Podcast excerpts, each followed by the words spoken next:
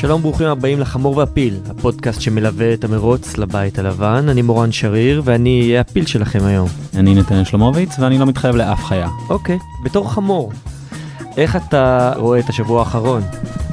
אני רואה אותך משכתב את ההיסטוריה, אני התעקשתי לא להתחייב לאף חיה, אבל אני מוכן לאמץ חמור. היה לנו שבוע מאוד uh, מעניין, כן? היה לנו את uh, טראמפ קרא לאנשים להצביע פעמיים בבחירות, אני חושב שזה חידוש דמוקרטי. למה לא? אם הם מצביעים לא, אז אני חושב שזה ראוי.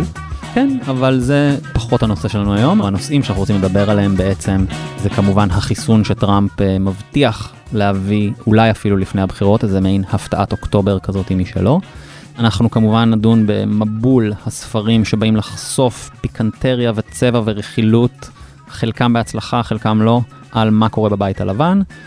וקודם לכל אנחנו בעצם נדבר על ההתבטאות שמסעירה את אמריקה, שהייתה או לא הייתה, האם טראמפ קרא לחיילים מתים, לחללים, לוזרים וסאקרס. בואו נשמע מה הוא אומר על הדיווח הזה. And I would be willing to swear on anything that I never said that about our fallen heroes. There is nobody that respects them more. So I just think it's a horrible, horrible thing.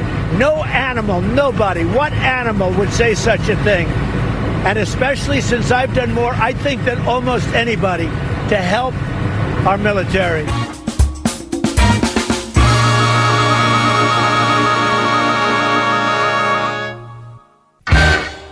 שמענו את טראמפ מכחיש בתוקף פרסום במגזין אטלנטיק שפרסם העורך הראשי ג'פרי גולדברג, אחד מהעיתונאים המנוסים והמכובדים אה, ביותר בארצות הברית.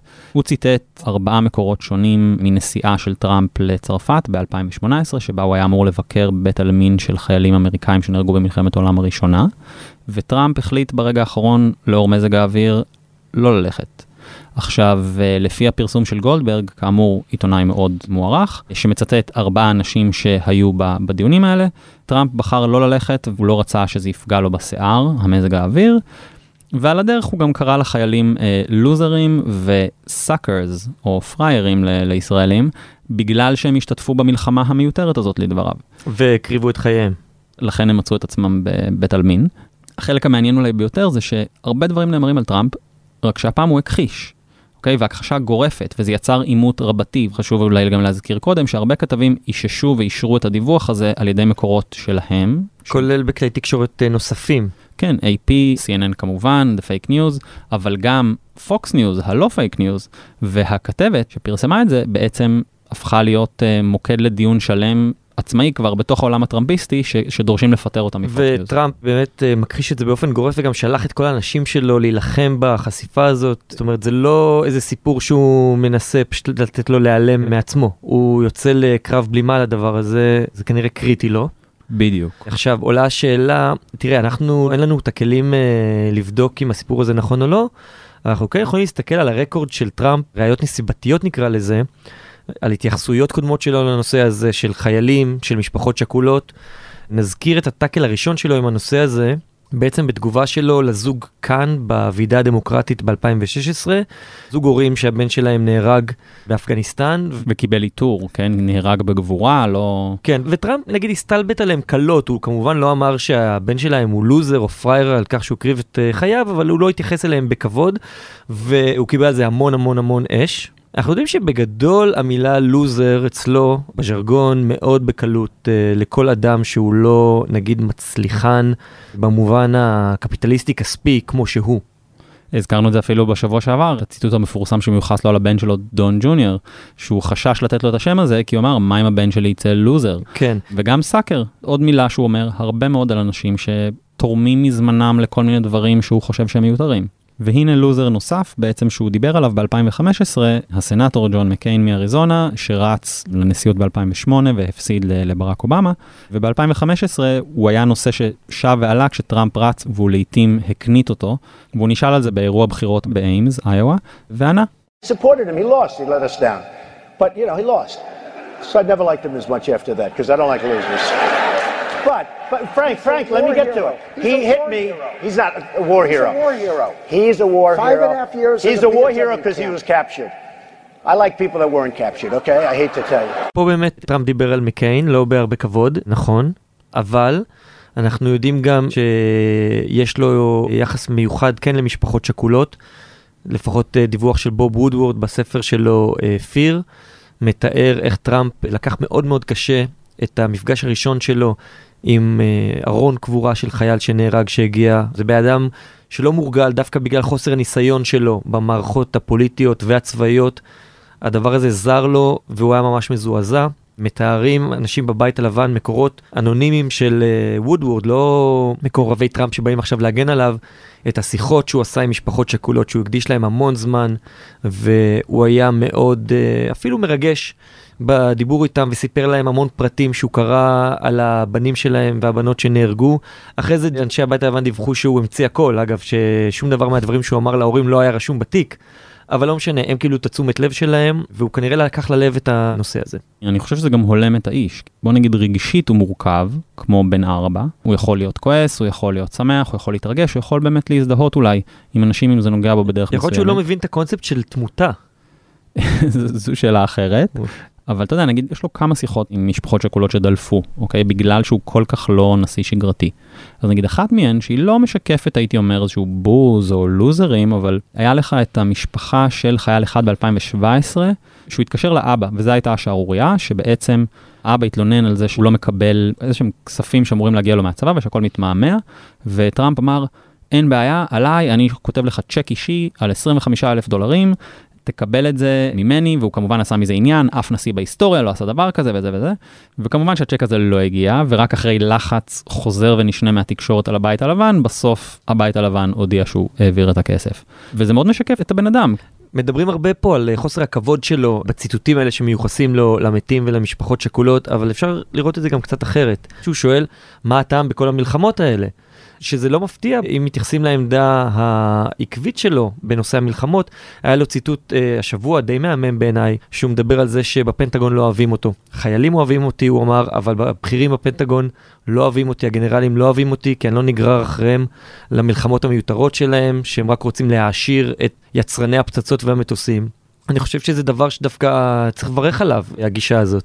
אני נוטה להסכים, ולכן חשוב לי להתעכב על זה. גם איתך וגם עם טראמפ. הופה. כן, כן, זה קורה.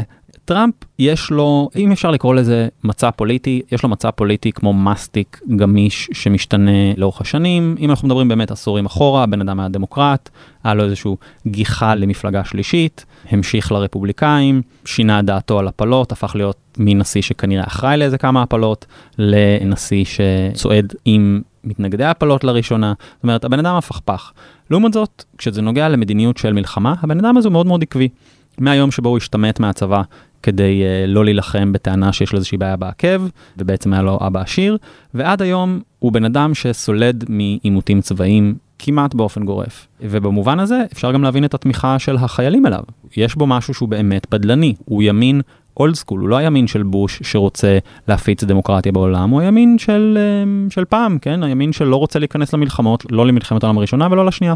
אגב, כשהוא אומר מלחמת העולם הראשונה, והוא מסתכל על בית עלמין, זה לא יפה לומר, וזה בטח לא רגיש לומר, בטח לא לדמות נשיאותית, להסתכל על הרוגים של מלחמת העולם הראשונה, אחת המלחמות המיותרות ביותר בהיסטוריה, ולהגיד, זו מלחמה מיותרת, מי שנהרג בפראייר, שוב, לא משהו שאני הייתי אומר, גם לא כלא נשיא, אבל עדיין זו אמירה שהיא מעניינת, היא, כן? היא מעניינת מאוד, ואני חוזר שוב, ספר של וודוורד, שהוא מתאר שם גם את אחד מהדיונים מול כל הגנרלים, ויושבים שם טילרסון וכל האנשים, ואומרים לו מה צריך לעשות באפגניסטן, ואיך צריך לנצח באפגניסטן, והוא יושב שם ופשוט שואל, מה הטעם בכל זה? כמה עוד אנשים ימותו? כמה עוד אנשים יאבדו גפיים? וודוורד כותב, זה נשמע כאילו מצטט שיר פציפיסטי של בוב דילן. תשמע, זה, זה באמת הצעד שלו, ואגב, חשוב לזכור שהוא באמת בן דורו. זאת אומרת, הוא אמנם גדל בקווינס עם כפית זהב, והוא גם, אתה יודע, מאוד אגואיסט וכולי, אבל הוא יליד שנות ה-40, הוא התבגר ב-60's, הוא יצא נגד, לא ממש הפגין, אבל הוא לא ראה שום עניין במלחמת וייטנאם מסיבותיו שלו. זה הבן אדם. כן, אנחנו מכירים אבל מנהיגים פופוליסטים, לאומנים, ימנים, שלהם עצמם אין שום עניין במלחמה, אבל הם יודעים שזו הדרך לגבש את התומכים שלהם וליצור תמיכה ולשלהב ולהסית על ידי הסלמה ביטחונית, על ידי יצירת מלחמה יש מאין, והוא ממש לא שם, הוא לא עושה את זה. זו דלת שלא הייתי סוגר. היינו בסיטואציה הזאת מול איראן, לא מן הנמנע שנהיה בסיטואציה הזאת שוב. אני לא חושב שאם פתאום תיפול לידיו איזושהי אה, הזדמנות של לעשות משימה צבאית שתביא לו קולות, אגב, כמו סולימני כזה, שהוא לא יממש אותה. יכול להיות, אבל בינתיים בוא נסתכל שנייה על מי שעומד מולו. מפלגת השלום השמאלנית הדמוקרטית, ג'ו ביידן, באדם שאני לא חושב שיש מישהו שעשה יותר ממנו בסנאט בשביל לגרום למלחמת עיראק השנייה לקרות. הוא היה אחד הפעילים הבולטים בסנאט, הוא גיבש את הרוב שנתן לג'ורג' בוש את החופש לפעול שם. זה נכון, אני חושב שגם אם אנחנו נלך להיסטוריה של אה, ג'ו ביידן, אז נמצא שם הרבה מאוד דברים. אגב, במובן הזה, כל הדמוקרטים פחות או יותר הצביעו בסנאט למלחמה הזאת, גם הילרי. אה, נכון. למעשה ברני סנדרס הוא פחות או יותר היחיד שלא הצביע. אובמה הוא המנהיג הראשון בעצם בדמוקרטים שבא ויצא נגד זה, אבל אה, ביידן הוא כמובן ותיק יותר, ולא רק שהוא תמך כמו הילרי, הוא היה מאוד מאוד פעיל ביציאה למלחמה הזאת. אני חושב שכן חשוב להזכיר את העובדה שאולי למאזינים ישראלים בוא נגיד זה נשמע קצת מוזר בטח גם בתקופתנו אבל הימין מסורתית בארצות הברית הוא המחנה האנטי מלחמתי.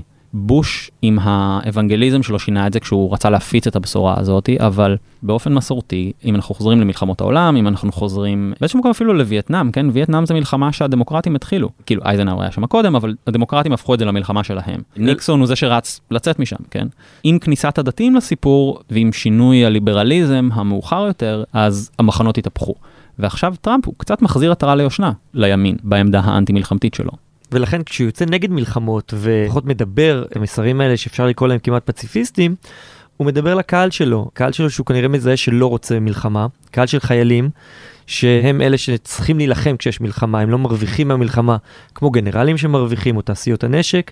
נחזור רגע לציטוטים האלה שמיוחסים לו לגבי החיילים ההרוגים כלוזרים, בגלל זה הוא כנראה יוצא למתקפה, מתקפת הכחשה כל כך uh, גדולה, כי הציטוטים האלה יכולים באמת להזיק לו פוליטית. כן? בפירוש, כן? ואנחנו רואים את זה גם בסקר מאוד מעניין שיצא באתר Military Times, שזה בעצם האתר שמאגד את ביטאוני הצבא האמריקאי, שהראה צניחה ממש משמעותית בתמיכה בטראמפ. עכשיו, זה משהו שחשוב להדגיש כגוש מצביעים אמריקאי, שזה base מעין שקט שלא ממש מדברים עליו, כן, אוהבים לדבר על אוונגליסטים, אוהבים לדבר על וול סטריט, אבל, אבל 12% מהאוכלוסייה האמריקאית הם חיילים וווטרנים. זאת אומרת, מדוברים באחוזים די גבוהים. עכשיו, אם אנחנו הולכים למדינות שבהן, נגיד, טראמפ זכה ב-2016, כמו פנסילבניה, וויסקונסין, מישיגן, כן, המדינות שהוא, שהוא ניצח בפער של 4 אחוזים, פחות או יותר, אם לא פחות. למעשה, בכל ארה"ב הוא זכה בפער של 20 ומשהו אחוזים בקרב החיילים והווטרנים. אם אני אעשה קצת סדר במספרים, הוא זוכה בנתח משמעותית יותר גדול בקרב החיילים והווטרנים. שזה גוש שאפשר גם uh, לאפיין אותו. זאת אומרת, כן. הוא, הוא גוש שיש לו מאפיינים uh, ש... מאפיינים פטריוטים, אבל פטריוטים אחראיים, הם לא פטריוטים, אה, בוא נגיד, כמו טראמפ, שהם ילכו עם הפולחן אישיות בהכרח, אולי הם אוהבים את טראמפ כי הוא תומך בעמדה שלהם, או שהם תומכים בעמדה שלו, אבל הם הצביעו לו בהמוניהם ב-2016 יותר מהרבה רפובליקאים לפניו. ולא מן הנמנע שזה באמת קשור למסר הבדלני שלו, כן, שהוא לא רוצה להיכנס למלחמות. עכשיו התמיכה בו ירדה וביידן מוביל עליו בסקר של מיליטרי טיימס, 41 אחוזי תמיכה, לעומת 37 אחוזי תמיכה שמקבל טראמפ. זה לא משהו שהוא צפוי, זה לא משהו שהוא סטנדרטי. ובואו נשמע גם רגע את uh, ביידן ומה לא יש לומר על זה. The president should humbly apologize to every gold star mother and father and every blue star family that he's denigrated and insulted. Who the heck does he think he is? When my son volunteered and joined the United States military as the Attorney General and went to Iraq for a year, won the Bronze Star and other commendations, he wasn't a sucker. זה היה ג'ו ביידן מדבר, אני מניח, מהמרתף שבו הוא מסתתר כבר חצי שנה בווילמינגטון, ואני יודע... fake news. לא, לא, לא, אני יודע מה יוציא אותו מהמרתף הזה. יש לך ניחוש? תראה, אני חושב שכולנו מחכים כרגע לחיסון, זה בעצם הנושא שמטריד כרגע את כל העולם, ובטח ובטח את האמריקאים, המדינה אחת עמוקות מקורונה. כן, אה, שניתן טיפה אה, מספרים. יש בארצות הברית 190 אלף מתים, מתוך יותר משישה מיליון נדבקים. נגיד שמתוכם 33 אלף מתים בניו יורק, טראמפ מאוד אוהב לנופף בנתון הזה, לטעון שזה בעיה של המושל קוומו וזה בכלל לא קשור אליו, אבל זה לא רק בניו יורק, זה בעוד אזורים שחשובים לטראמפ מאוד מבחינה אלקטורלית. אריזונה, נכון, טקסס, פלורידה. כן, ואריזונה ספציפית יש לה אחוזי הדבקה של משהו כמו אחד מ-30 תושבים נדבק בקורונה, זאת אומרת אנשים יודעים ומכירים אנשים שחלו בקורונה, זה לא שאלה תיאורטית. לאף אחד. והנושא הזה מאוד, מן הסתם מאוד מעסיק אה, אמריקאים, גם לפי סקרים מראים שגם נושא הבריאות, נושא הכלכלה, שהוא כמובן נגזרת של הקורונה, וספציפית קורונה, הם מהנושאים החשובים ביותר שמטרידים את האמריקאים לקראת הבחירות. זה, זה נכון, אפשר לצטט פה באמת את אה, סקר פיו, שאנשים ציינו את הגורם החשוב ביותר בבחירה בין ביידן לטראמפ, אז 79% אמרו שכלכלה זה נושא חשוב מאוד. מערכת הבריאות הגיעה למקום השני עם 68%, המינויים לעליון הגיעו למקום שלישי, פשיעה אלימה, שזה הנושא המרכזי בקמפיין של טראמפ, הגיע רק למקום החמישי אחרי הקורונה. וטראמפ יודע את זה מן הסתם, אם הוא קורא משהו, אז סקרים... מקריאים לו, מקריאים כן, לו. כן, ב... לכן הוא מבטיח לנו מתנה, חיסון עד סוף השנה. Operation Warp Speed, we have three vaccines in the final stage of clinical trials. Yesterday, Pfizer announced, I just spoke to the head of Pfizer, great guy. They announced that it expects to have the results of its trial very, very shortly, next month, but very shortly. We remain on track to deliver a vaccine before the end of the year and maybe even before November 1st. We think we can probably have it sometime during the month of October. טראמפ בדרכו המבולבלת הזאת הבטיח חיסון עד סוף השנה ועד סוף המשפט הוא כבר הבטיח חיסון עד הבחירות. הוא מבטיח שיהיה פה חיסון לכולם בנובמבר, לא, לא, אוקטובר לא, אפילו. לא בנובמבר, הוא, הוא דיבר על סוף השנה, הוא סוג של הבטיח עד סוף השנה, והוא כל הזמן, הוא זרק רמזים שמד... שאולי זה יהיה אפילו עד הבחירות, כלומר במהלך אוקטובר, אבל כששאלו אותו על זה הוא תיקן את העיתונאית והוא התעקש על התיקון, הוא אמר, אל תכניסו לי מילים לפה, מעולם לא הבטחתי שזה יהיה עד הבחירות, זה יהיה כנראה עד סוף השנה. אבל זה נכון שהוא כל הזמן זורק את הרמזים האלה, אולי זה יהיה עד נובמבר, אולי זה יהיה במהלך אוקטובר, אולי זה יהיה עד תאריך מיוחד שאתם בטח יודעים מהו.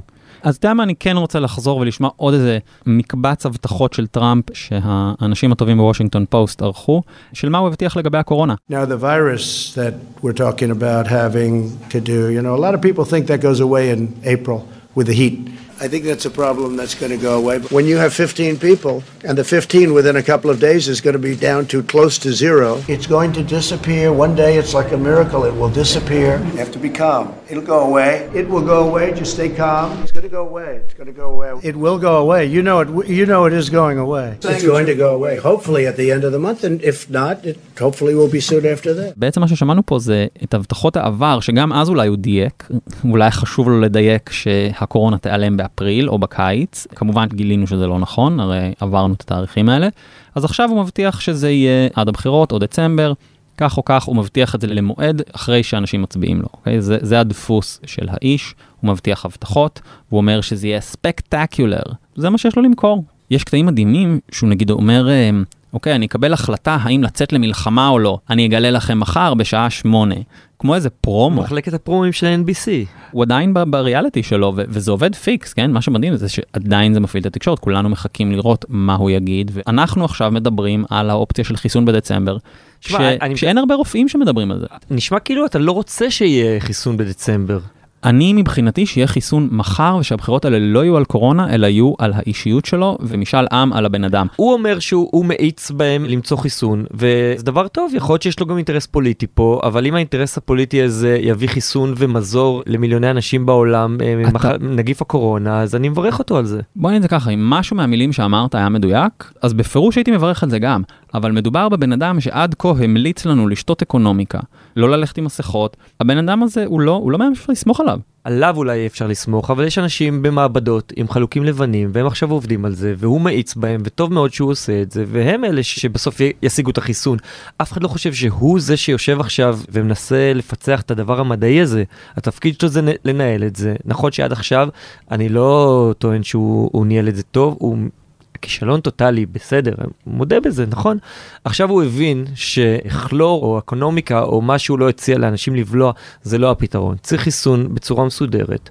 ועובדים על זה עכשיו, זה בסדר גמור. זה שהוא מבטיח כל מיני הבטחות שווא ואומר שזה יהיה בנובמבר או באוקטובר, בסדר, נו, הבן אדם הזה מדבר, אנחנו מקשיבים לו. כבר הרבה שנים, לא צריך לעשות מזה יותר מדי עניין, הוא מזהה שזה נושא חשוב למצביעים שלו, והוא חושב שהחיסון הזה יהיה מה שמכונה הפתעת אוקטובר, שאני חושב שעל זה אולי כדאי לדבר.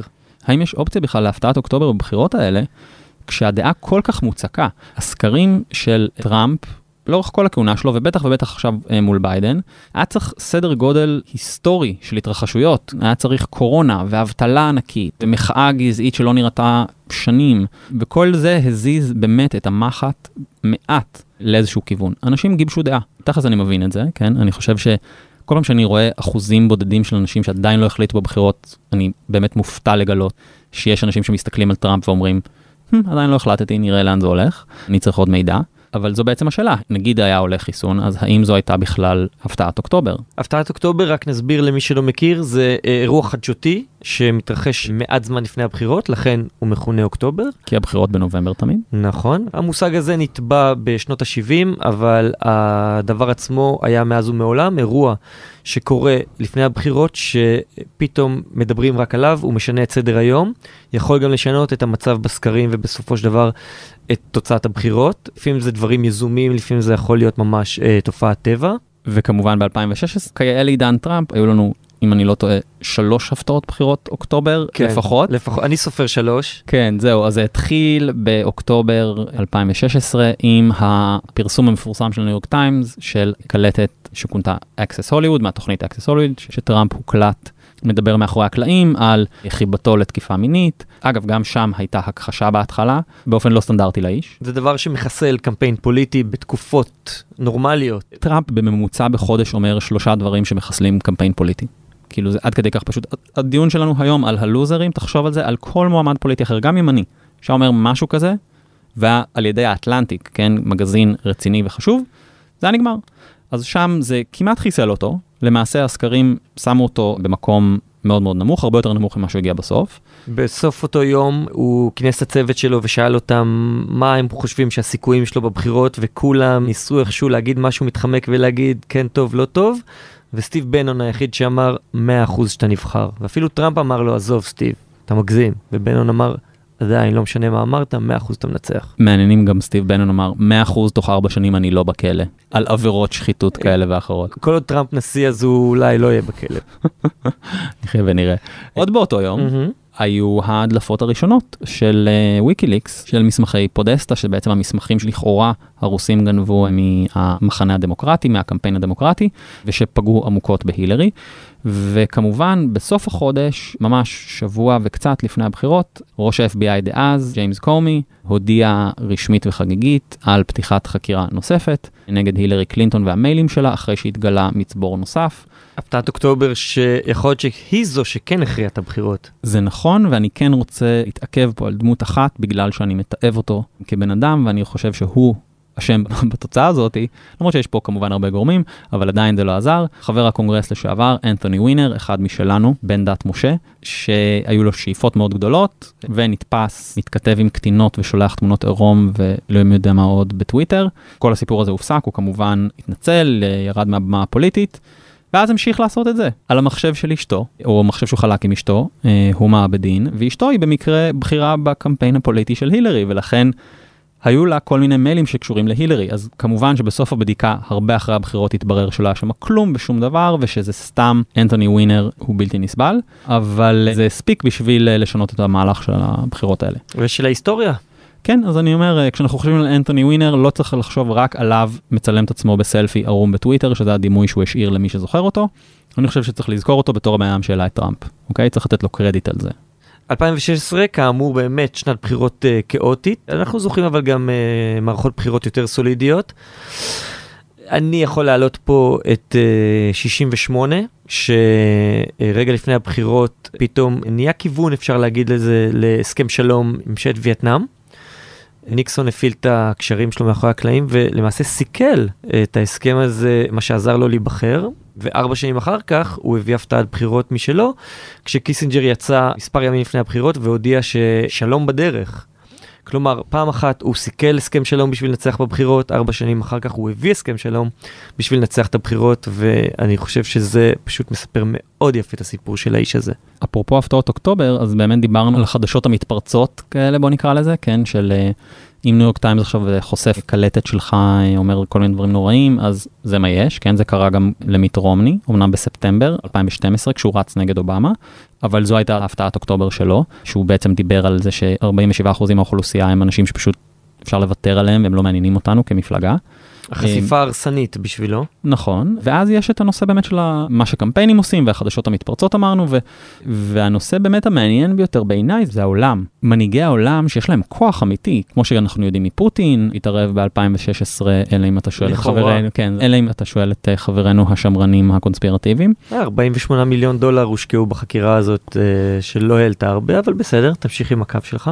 אני בטח לא אפתח את הדבר הזה כרגע. טוב, ועכשיו אנחנו רוצים להשיק פה פינה חדשה ובשאיפה חד פעמית של ביקורת ספרים, כי אנחנו רוצים להיות קצת אנשי תרבות. אנשי ספר, אנשי ספר, למה לא? ואם כבר אנשי ספר, אז ספרי לכלוכים. כמובן ורכילות, הכי מעניינת שיש, כמו שתמיד כולנו קיווינו, רכילות של פקידי ציבור, ומה הם אומרים אחד על השני בסתר. אז היה לנו ממש בציר נאה, תקופה האחרונה, אני יודע שאני שומע ממך סיפורים מעניינים על הספר של אה, מרי טראמפ, האחיינית של, האחיינית החמוצה. כמובן. היה לנו את אה, ג'ון בולטון, האיש והשפם, או השפם והאיש, אני לא יודע מה הסדר הנכון. והצטרפו אליהם השבוע דוברת הבית הלבן לשעבר, שרה האקבי סנדרס, עם הקדנציה הארוכה ביותר של לדעתי 20 חודשים, בית הלבן. האישה. שהדבירה את התדרוכים היומיים. אפשר לתאר את זה ככה. ועוד מעולם ההדברה, יש לנו את מייקל כהן, המקק הקטן. המקק הקטן, עורך הדין של טראמפ לשעבר, ה fixer, שהורשע בכל מיני עבירות כלכליות. המפורסמת שבהן זה בכלל עבירת בחירות שהוא אה, שילם בשמו תשלום לכוכבת הפורנו, סטורמי דניאלס, שאיתה טראמפ שכב בזמן שמלניה הייתה בהיריון. הוא שילם את זה רגע לפני הבחירות, וזה כמובן לא מספיק כדי להפיל נשיא בימים אלה, אז גם הוא סיפר את הסיפור שלו. מה אתה חושב על כל זה? שזה סופר מעניין קודם כל שיש לנו את הג'וס הזה. 1200 ספרים התפרסמו על טראמפ בארבע שנים הראשונות לנשיאות שלו. אבל הטובים באמת והמעניינים באמת מגיעים עכשיו לקראת הבחירות, חלקם משתדלים פשוט באופן אה, מובהק להסב לו נזק אה, ולנסות אה, לפגום בסיכויים שלו להיבחר, ואחרים פשוט מנסים to cash in ולעשות קצת כסף בגלל שזה עונה מאוד חמה בבחירות. אצל מייקל כהן, כאמור לא קראתי, אבל לפי הכותרות שיוצאות, יש הכי הרבה ג'וס ברמה האישית, צהובה, כיפית. סיפורים מווגאס, סקס שואוז, כל מיני דברים שהיה עושה איתו, כמו שהיית מצפה שהצמד הזה יעשה ביחד. כן, הוא מציג את עצמו כקונסיליירי, שזה מה שהוא רצה להיות, הוא מדבר על הערצה כמעט אירוטית אה, לטראמפ. וכמובן גם הוציא אותו גזען, סקסיסט כמובן. אצל בולטון זה יותר הגרסה החנונית, על איך טראמפ תפקד בחדר המצב, על זה שהוא לא ידע שפינלנד היא לא חלק מרוסיה, זה שהוא אמר שיהיה cool לפלוש לוונצואלה, ואז הוא הופתע לגלות שוונצואלה היא לא חלק מארצות הברית. כאילו, הוא יורד עליו על כל מיני דברים שאנשים שקוראים ספרים אמורים לדעת, והנשיא לא יודע, אה, זה פחות כיפי. אני חושב שכדאי לחלק פה באמת אותם לקטגוריות של הספרים. כשאנחנו מדברים על ספרים שמה שמכנים tell all, כן? האלה שמספרים הכל, אלה שיוצאים מ... ו... ומוכרים את הסיפור שלהם ועושים עליו כסף. מתוך אנשים שהיו בחדר בדרך כלל. בדיוק. אז אפשר לחלק אותם בעיקר אצל טראמפ, כן? אצל טראמפ נוצרו קטגוריות שונות. יצא לי לקרוא כל מיני ספרים של יוצאי הבית הלבן, וזה בדרך כלל מחולק ל... האלה שכולם שמחים על זה, כולם מספרים סיפור טוב, וחלק באים לבנות קריירה, חלק באים לסכם. אוקיי? זה, זה בדגל אחר שלה, האם הם פנים קדימה או האם הם לא, האם הם רצים לאנשהו או לא. פה יש לך פילוח הרבה יותר מורכב. מייקל כהן הוא המתפכחים, יש לך את האנשים שהלכו אחרי טראמפ באש ובמים, ואז הם גילו שברגע ש... טראמפ לא צריך אותם או שהם משקולת, אז הוא פשוט שורף אותם בלי לחשוב פעמיים, ואז הם יוצאים נגדו. ואז יש לך ג'ון בולטון, האלה שבאו מפוקחים, האלה שבאו ואמרו, אוקיי, אני חושב שטראמפ הוא אידיוט, אני בכל זאת אנסה לתקן מבפנים, הרפורמטורים האלה, גילו שאין מה לתקן את טראמפ, נפלטו החוצה. שהוא בכלל לא היה טראמפיסט מעולם, הוא פשוט ניצל את זה שיש נשיא כזה בשביל אה, לממש את המדיניות, ה... נקרא לזה ניצית קיצונית שלו. בדיוק, ולכן היעד של הספר שלו, בניגוד לספר של מייקל כהן, מייקל כהן באמת בא לחשוף הכל. ולכן באיזשהו מקום המייקל כהנים יותר אמינים מבולטונים בעיניי. כי מייקל כהן הוא בן אדם שבאמת היה עבד נרצע של טראמפ, הוא הריץ אותו, הוא סגד לו, הוא עשה בשבילו הכל. הוא שילם מכספו לשחקנית פורנו כדי לטשטש רומן של טראמפ. הוא, הוא גם פיזית היה איתו בהמון סיטואציות מאוד מאוד אישיות. כן. בולטון היה איתו בעיקר בדיונים אה, חשובים, ביטחוניים, אה, מדיניים, פחות אולי נחשף לבן אדם ברגעים האנושיים, האפלים או. אתה מתעקש לקחת את זה לפוליטיקה, אני, אני רוצה לקחת את זה לפסיכולוגיה, כמו מרי טראמפ, תלמד משהו ממרי. הפסיכולוגית. בדיוק. ומייקל כהן הוא באמת הבן אדם שהריץ וליבו נשבר, אוקיי? זה, זה הסיפור. הוא כועס, הוא נעלב, הוא פגוע, אבל יש לו סיפור לספר. ואין לו גם מה להפסיד, שזה אולי הכי חשוב. לעומת זאת, בולטון מנסה להחזיר את עצמו לחברה המעוגנת, הרי הוא בא מעולם של אנשים שהם לא טראמפיסטים, והוא צריך לחזור אליהם ולאכול איתם ארוחת ערב ולהסביר מה הוא עשה עם טראמפ. אז זה הספר שבא להיות ההצדקה שלו, ולכן פחות אמין. מרי טראמפ זה כמובן שאלה בפני עצמה, כי היא קרובת משפחה, היא פסיכולוגית, יש שם כל מיני מניעים מורכבים, יש שם גם כסף בסיפור. היא גם לא נחשפה לנשיאות שלו, והמניעים שלה גם אה, מאוד מאוד ברורים. אה, היא מונעת מנקמה, שהיא לא ממש מסתירה אותה, היא די מאשימה את דונלד, ויותר מזה את אביו, פרד. בכך שהביאו למותו של אבא שלה, שהידרדר לאלכוהוליזם, לטענתה בגלל שהמשפחה במשך שנים התעמרה בו ולא נתנה לו אה, לחיות כמו שהוא רוצה, והיא פשוט מתעבת אותם. סבא הוא הגיבור של הספר אפילו עוד יותר מדונלד, למרות שדונלד הוא זה שעל הכריכה, כי הוא בכל זאת מוכר יותר ספרים מפרד טראמפ, האב. אבל היא מונעת באמת מתוך אה, שנאה ונקמנות, וזה דבר שפשוט בולט מכל שורה בספר הזה. והספר הגרוע מכולם, בלי יוצא מן הכלל, יהיה של שרה האקבי סנדרס, משתי סיבות עיקריות, כן? אחד זה שהיא טראמפיסטית. היא נכנסה טראמפיסטית, היא יצאה טראמפיסטית, ולכן היא באה לכתוב כתב הגנה. ואין לכלוכים. אין לכלוכים. עכשיו, חמור מכך, יותר גרוע מהכל, היא האנטי מייקל כהן, כי היא גם אוונגליסטית, אוקיי? בוא נזכור שאבא, מייק האקבי, אה, משה לארקנסו לשעבר, היה גם מטיף.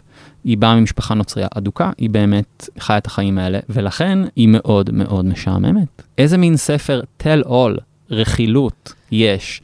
איזה אנקדוטות יש לך לספר? את מתחרה במייקל כהן, שמתאר ללכת לסקס שואו עם, אה, עם טראמפ בווגאס ב-2013. איך את מתחרה באיזה צבע שאת מביאה כאילו מהטיסה ב Air Force 1? בשביל לכתוב ספר על התנהלויות פנימיות בבית הלבן של טראמפ ושהספר הזה יצא משעמם, בשביל זה באמת צריך כישרון אה, נדיר. דוברת. אה, נכון, אבל אנחנו יודעים גם מה האינטרס שלה, לא רק אה, להגן על טראמפ ולשבח אותו ולהתחנף אליו. עיניים שלה נשואות לליטל רוק ארקנסו. מדברים עליה שהיא עומדת uh, לרוץ uh, להיות מושלת שם. טראמפ חשוב. מדבר עליה. נכון, יכול מאוד להיות שהיא תעשה את זה ותמשיך את הדרך של אבא שלה, להיות מושלת ארקנסו, והיא צריכה את הבסיס האדום טראמפיסטי של המצביעים, ואת זה היא לא תעשה אם היא תוציא לכלוכים מהשנים שלה בבית הלבן של טראמפ. זה נכון, ואז אתה חושב שאולי תמשיך במסלול דווקא של מושל ארקנסו אחר, ביל קלינטון? אתה מדבר על uh, הנסיעה הראשונה בארצות הברית. מרגרט תאצ'ר האמריקאי. אשת הברזל מארקנסו, אני דווקא יכול לראות את זה, כן. האמת היא שמי שעוד יכולה לראות את זה, ואולי זו גם נקודה טובה לסיים, זו הקומיקאית מישל וולף, שהתארחה או אירחה את uh, ארוחת תא הכתבים המסורתית לפני שנתיים, ועוררה מהומה רבתי כשהיא העליבה את אותה דוברת, שרה האקבי סנדרס, כשהיא השוותה אותה לדמות מסיפורה של שפחה. למי שלא מכיר, אני ממליץ לצפות. כן, אני הייתי מורן שריר. אני עדיין נתנאל שלומוביץ. ואנחנו נהיה גם בשבוע הבא, החמור והפיל. להתראות. We are graced with Sarah's presence tonight. I have to say, I'm a little starstruck. I love you as Aunt Lydia on The Handmaid's Tale. Mike Pence, if you haven't seen it, you would love it.